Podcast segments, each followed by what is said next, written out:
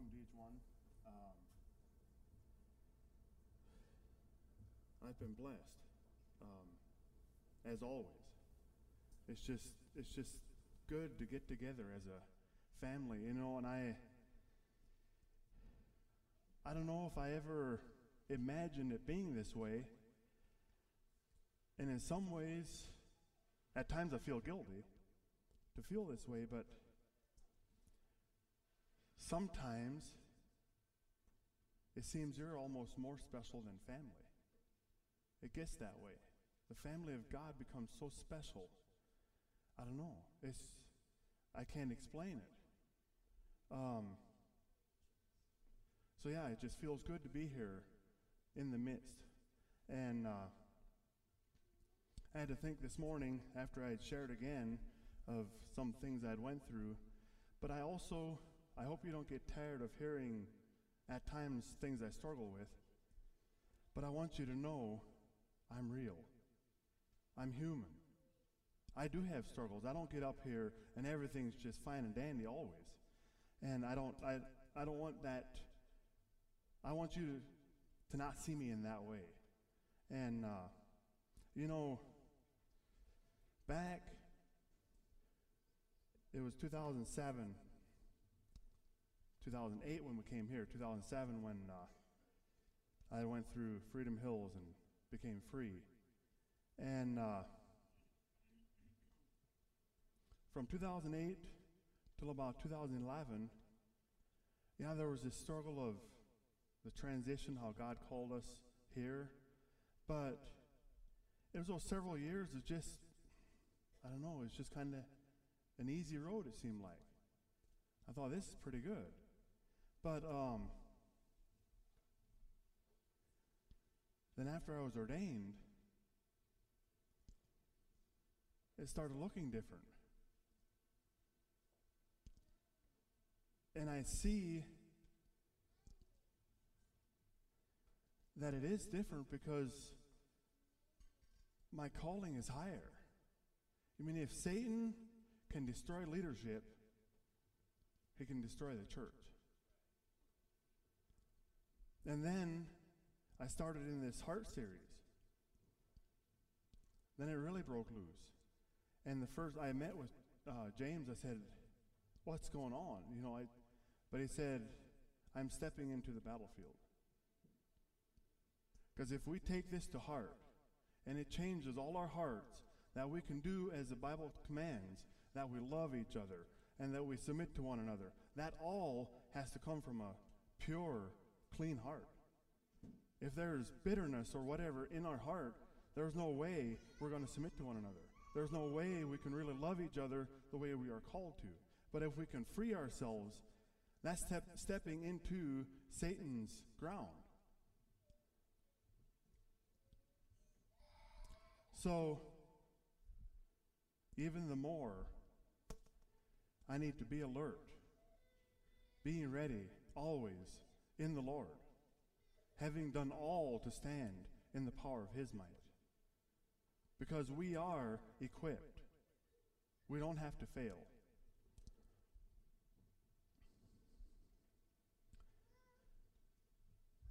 And I hope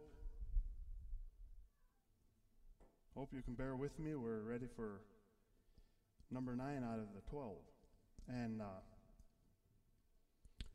so far, We've been in the uh, hostile locked heart, the defiant, rebellious, neglected, the self focused, the rejected, the moral, the intellectual, and the defiled. Many memories come back as I was reminiscing. Now we're taking a look at the dominant locked heart. And this is one that was a little harder. It was one that wasn't so real. Um, some of the things that we worked through to get through this, yes, it's real to me, but I never saw myself as dominating or I was always a follower. So this isn't as real to me.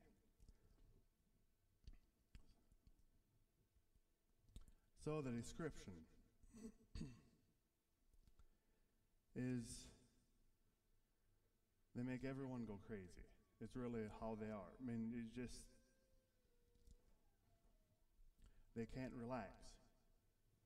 And it's just hard to live with them. And they're like an energizer battery. They're just going and going and going. And they want others to be doing and doing and doing. And it's just, where's the time to relax? Where's, can't you just be quiet for once? You know, it's because they're, they're always in control. They can't let anything get out of their control. Because, see, they fear when they relax, now they're out of control. Because at that moment, someone else could maybe start a conversation that they have no control in. So they're always in control. It's not safe because there might be something that they will hear that they don't want to hear, or there might be some past brought up so that it's just always in control. They have to control situ- they have to control situations and people. Therefore, they can't submit to one to others. They would rather sever relationships than to submit to others. Now, these can be rebellious to their spouse and to others in authority over them. You know, many churches have been split by people who are unwilling to lay down their thoughts. If you analyze these church splits that happen, most of them are different beliefs of what the scriptures say. And that does not change what the truth is really saying. The truth remains the truth, whether I believe it this way or I believe it this way, the truth is still the truth. And many relationships have been severed by maybe interpreting. I don't like to use that word because the truth is just the truth. We shouldn't be interpreting it, it should just be the truth. But some interpretations are different, they vary, so there's a split because we can't submit to one another, we can't discuss it.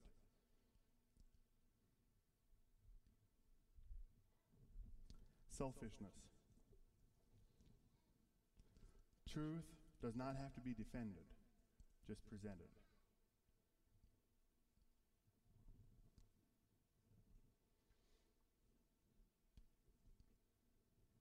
These are not team players. They rule with an iron fist. They organize rigidly and impose conformity to the way of their thinking. It's my way or the highway. And it's either my way or you're on the highway or it's my way or I'm on the highway. I just won't show up because it's not going my way.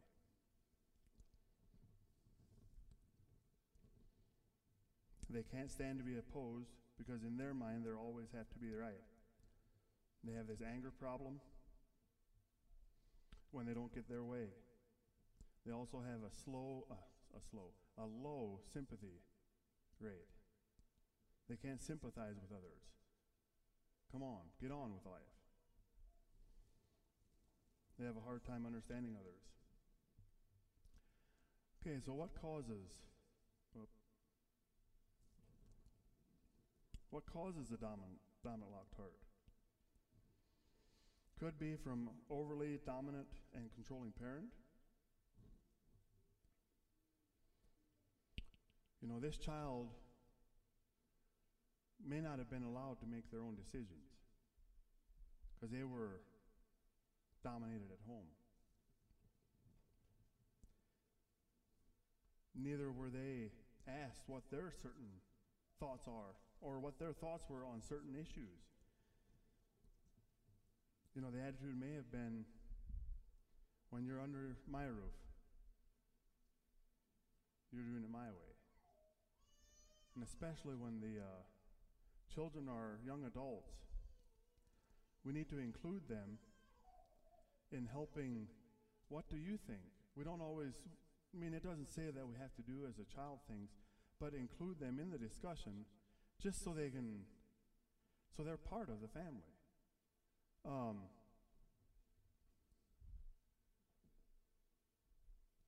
And it helps them, it teaches them when they're on their own how they can make their own decisions then. We can guide them in that way.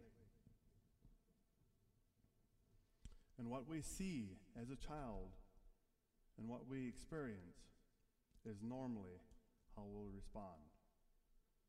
More is caught than taught.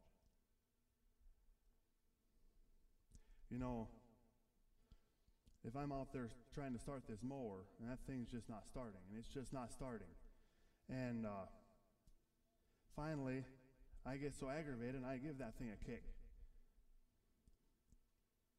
And finally starting, so here I am going and mowing and whatever. What do you think? My son might be standing there and saying, That is so stupid. When I grow up, I'll never do that. But let's say he's 40. See, there's a part of our brain that is shaped like a banana. They call it the banana of your brain. And that is when we're frustrated, anxious, fear, that's when we respond out of that banana, when we don't have time to think it through. So you're going there and it's, you're getting hotter and hotter and hotter. Next thing we know, my son is kicking it. Why? Because he responded out of the banana. He didn't have time to think it through. He was, it was intense pressure there. And uh, so that's what we do.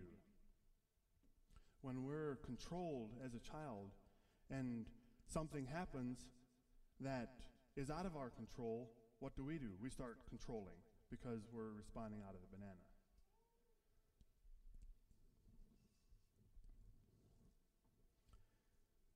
Also, parents that expect perfection. In this home, very little love is shown,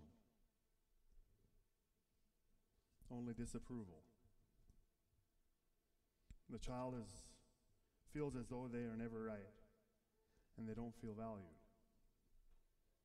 So if you have a child that's old enough to understand, sit down with them and ask them on a scale from 1 to 10. 1 is um, not valued at all, 10 is extremely valued. Ask that child, how much do you feel valued by me? See where you're at. Let's not be afraid. Let's not just assume we're doing the right thing. How much do you feel valued? And if they say four, don't criticize. Oh, you know I value more. No, just say, okay, thanks for your honesty. What could I do? What can I do that you would be that you would feel valued? And what do I do that causes you not to feel valued? That's how we can improve. It doesn't have to be a threat. And it's never too late. You know, if if our child is 60, 80. I don't know if they'd be that old. But um, it's never too late. It's never too late to try and mend that relationship. It's not worth ending your life without having all relationships mended as much as possible. It's not worth it. Pride keeps us from doing that. And we may not win them all, but let's give it our best shot. It's worth it. It may be a traumatic experience that has happened that has caused this child to lock up. And unknowingly, they don't even trust God anymore.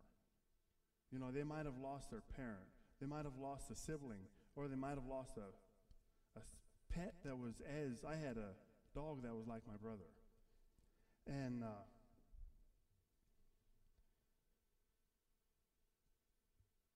they feel as, especially if they feel as if they could have done something to prevent it, or um, maybe they were with them and wishing they could have done something, but it was out of their control. And then, or maybe they were in ill standing, you know, they, they didn't have a good relationship with their sibling, parent, whatever.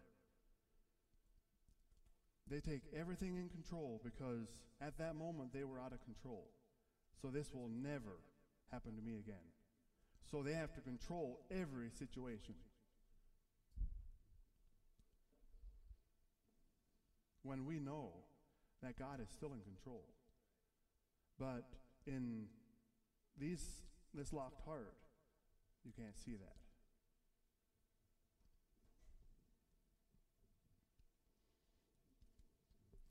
So, what are the consequences? It's one relationships that are not enjoyed.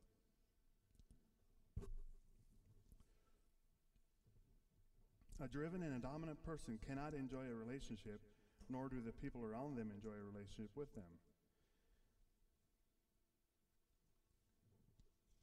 Sometimes it's better when they're not there. It feels you don't it you feel guilty feeling that way, but that's really how you feel because whenever they're there, you just get aggravated at them because they just can't relax. And when you have two dominant people in the relationship, they both have to win, causing an evil for evil relationship. And that's something I haven't taught on yet, is that evil for evil. Things are done and words are spoken with the intent to hurt and bring the other one down. They just, whatever it may be. And it becomes a vicious cycle. Then sprinkle in some pride, problems double yet.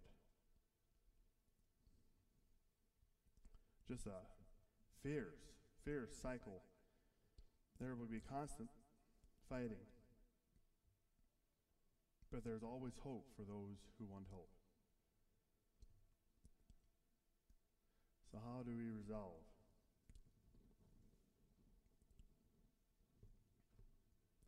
Number one is bitterness. And this may be, this is something we hardly teach on. But we can be bitter at God. We may pretend that we're not. But there's things that happened, and here just a while back, what I was sharing on. All of a sudden, my eyes were open. I was becoming bitter at God because I was thinking on my past. Said, What reward is this? And uh, that's wrong. But we need to see it and believe it that that's where we're at. So we need to work through bitterness even towards God at times. Not saying that he was wrong, but I was wrong for feeling that way. So it still needs to be made right. Bitterness is so subtle and innocent, it is hard at times to see it in our own heart. Because we can justify it of how we feel because they were so wrong.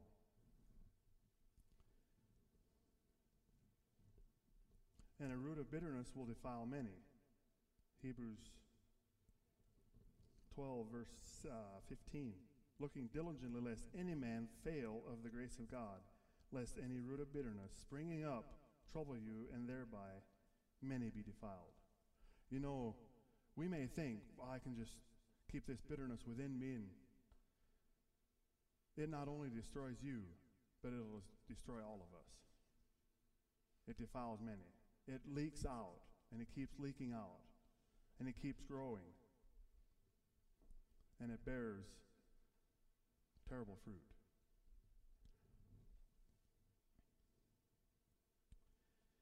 So take that bitterness to the cross and lay it down and leave that burden there. That's a burden we can't bear. We can't bear.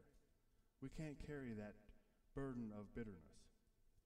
Bitterness is a tool of Satan to defeat, to excuse me, to defeat believers.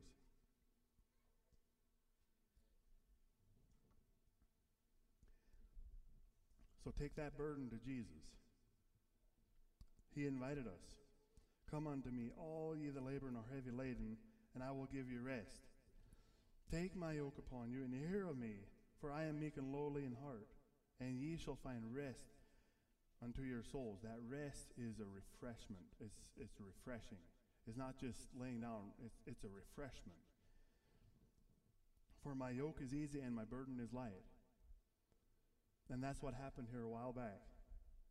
A brother shared with me that he had that same burden in his heart that I had. And he said, um, he was in Virginia coming down that mountain. And he said, the Lord just spoke to him and said,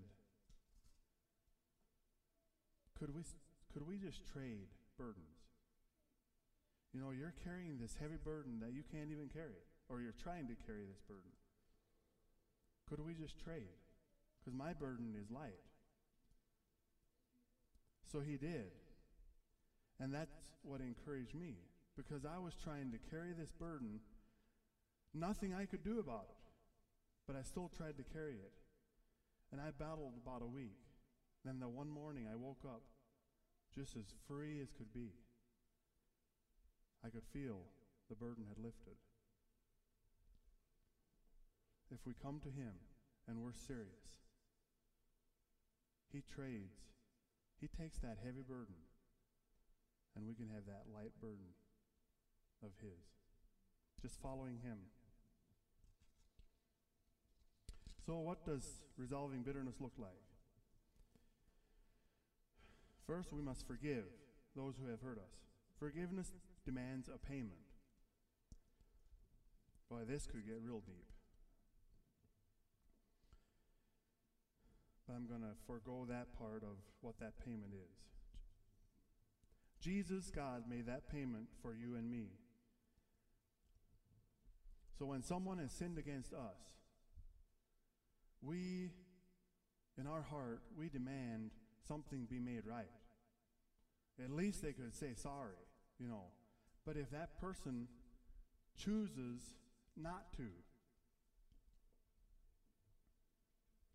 then we do the same thing as Jesus Christ did. And we make that payment for him. We assume, we assume that debt. Just like um, if someone would have a debt and I would be a millionaire and I would just come and I'd say, you know, Kyle, I'm going to assume your debt and I'm going to pay off that loan.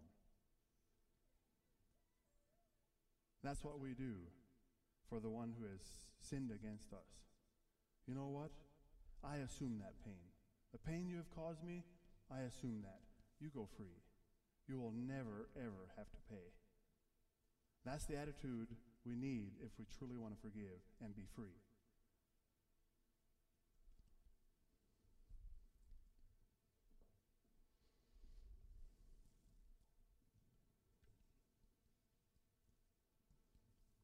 And there again, with that, that burden of that, take it to the foot of the cross because Christ will meet you there. Allow me to show you. Lord, I choose to forgive for the thing that causing me to feel maybe I should put some words in here. Lord, I choose to forgive John for making fun of me, causing me to feel worthless. I am willing to pay for the emotional pain and consequence that John has caused me.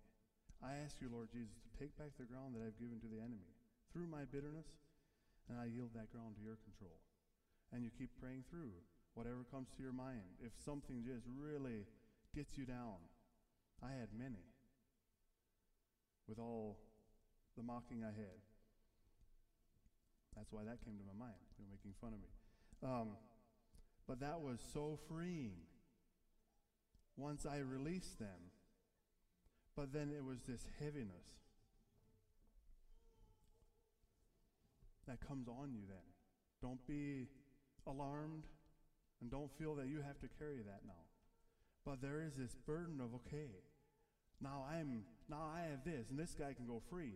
But no, just give it to Jesus. So the next is give the pain to Jesus. That's what he came for. He came to heal the brokenhearted. Jesus, I feel so weighed down with this. Whatever you want a word in there, and you can use your own prayer. Can I give you this pain? That I can't bear it alone.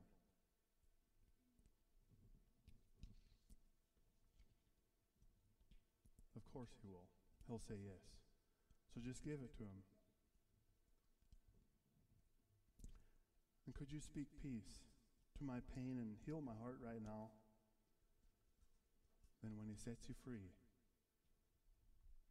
just thank you. Thank you, Lord. Thank you, Jesus. Because if the Son shall make you free, you shall be free indeed. And that verse never meant to me before what it did after I was free.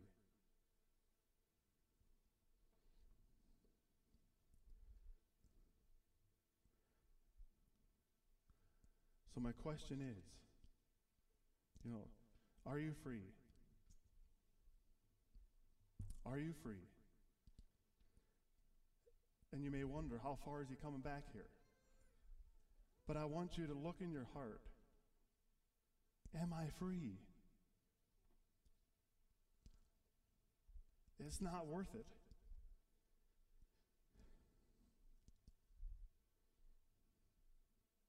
It's a miserable, miserable life with bitterness.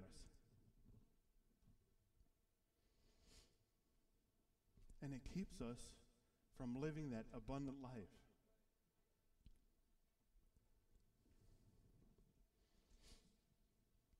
Another one is resolve rebellion.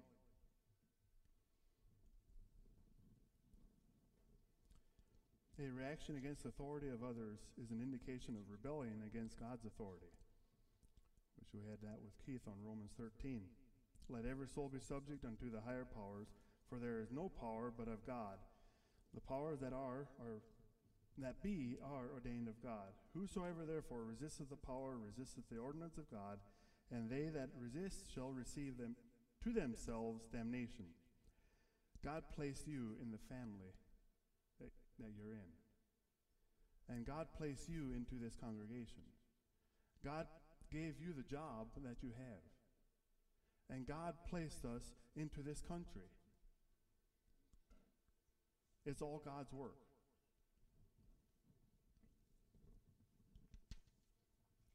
And as long as we do not have to violate God's words or the principles of God, we are called to submit to that authority.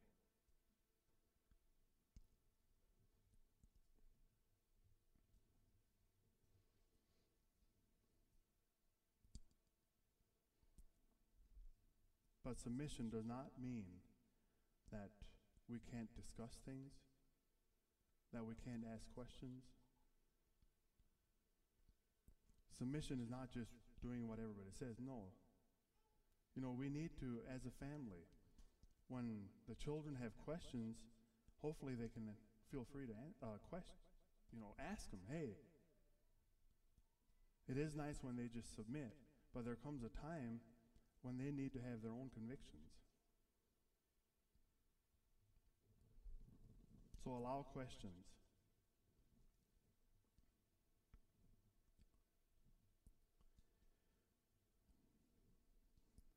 1 Samuel also, if you fear the Lord and serve him and obey his voice, and do not rebel against the commandments of the Lord, then both you and the king who reigns over you will continue following the Lord your God.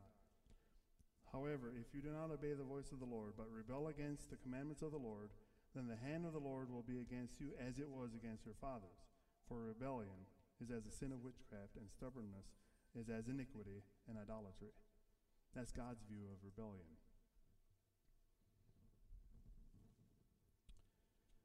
So here's a, another sample prayer. And again, you do not have to pray this certain prayer. It's just pray from your heart.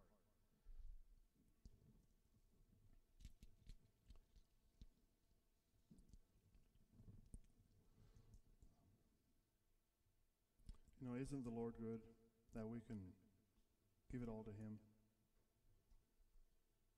If we confess our sin, he is faithful and just to forgive us our sins and to cleanse us from all unrighteousness.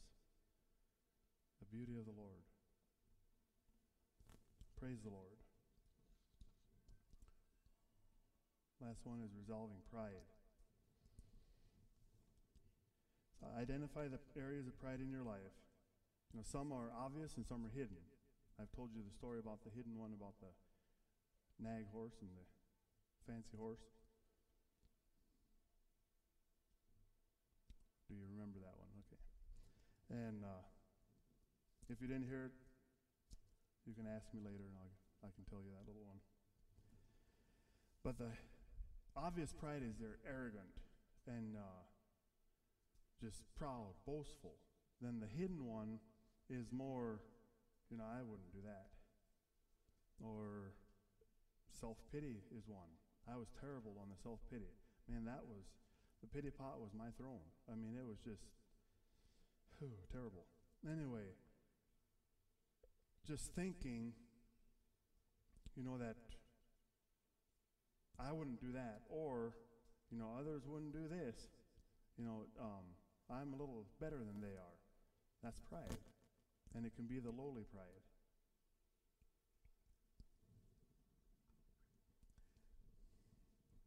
Nobody would drive that rusty Chevrolet to the church, but I do.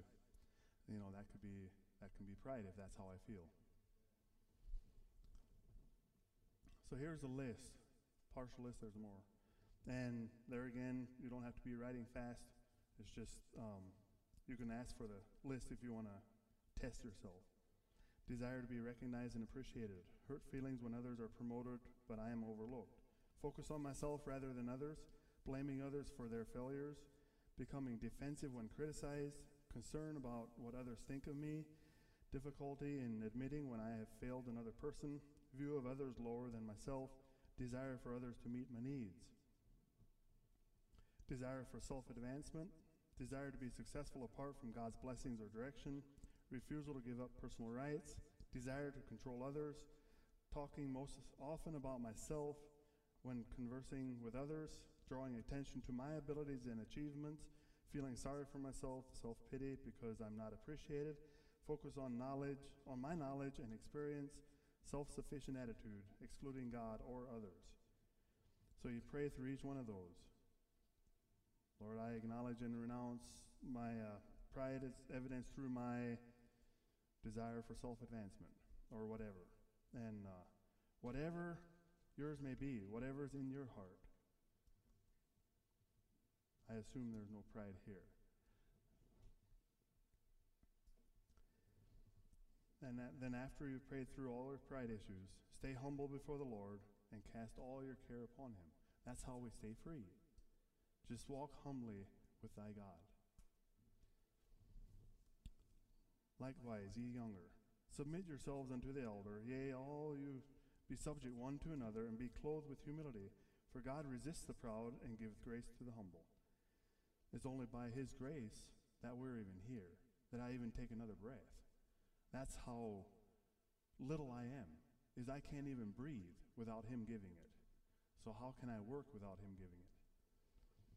Humble yourselves, therefore, under the mighty hand of God, that He may exalt you in due time, casting all your care upon Him, for He cares for you. So the result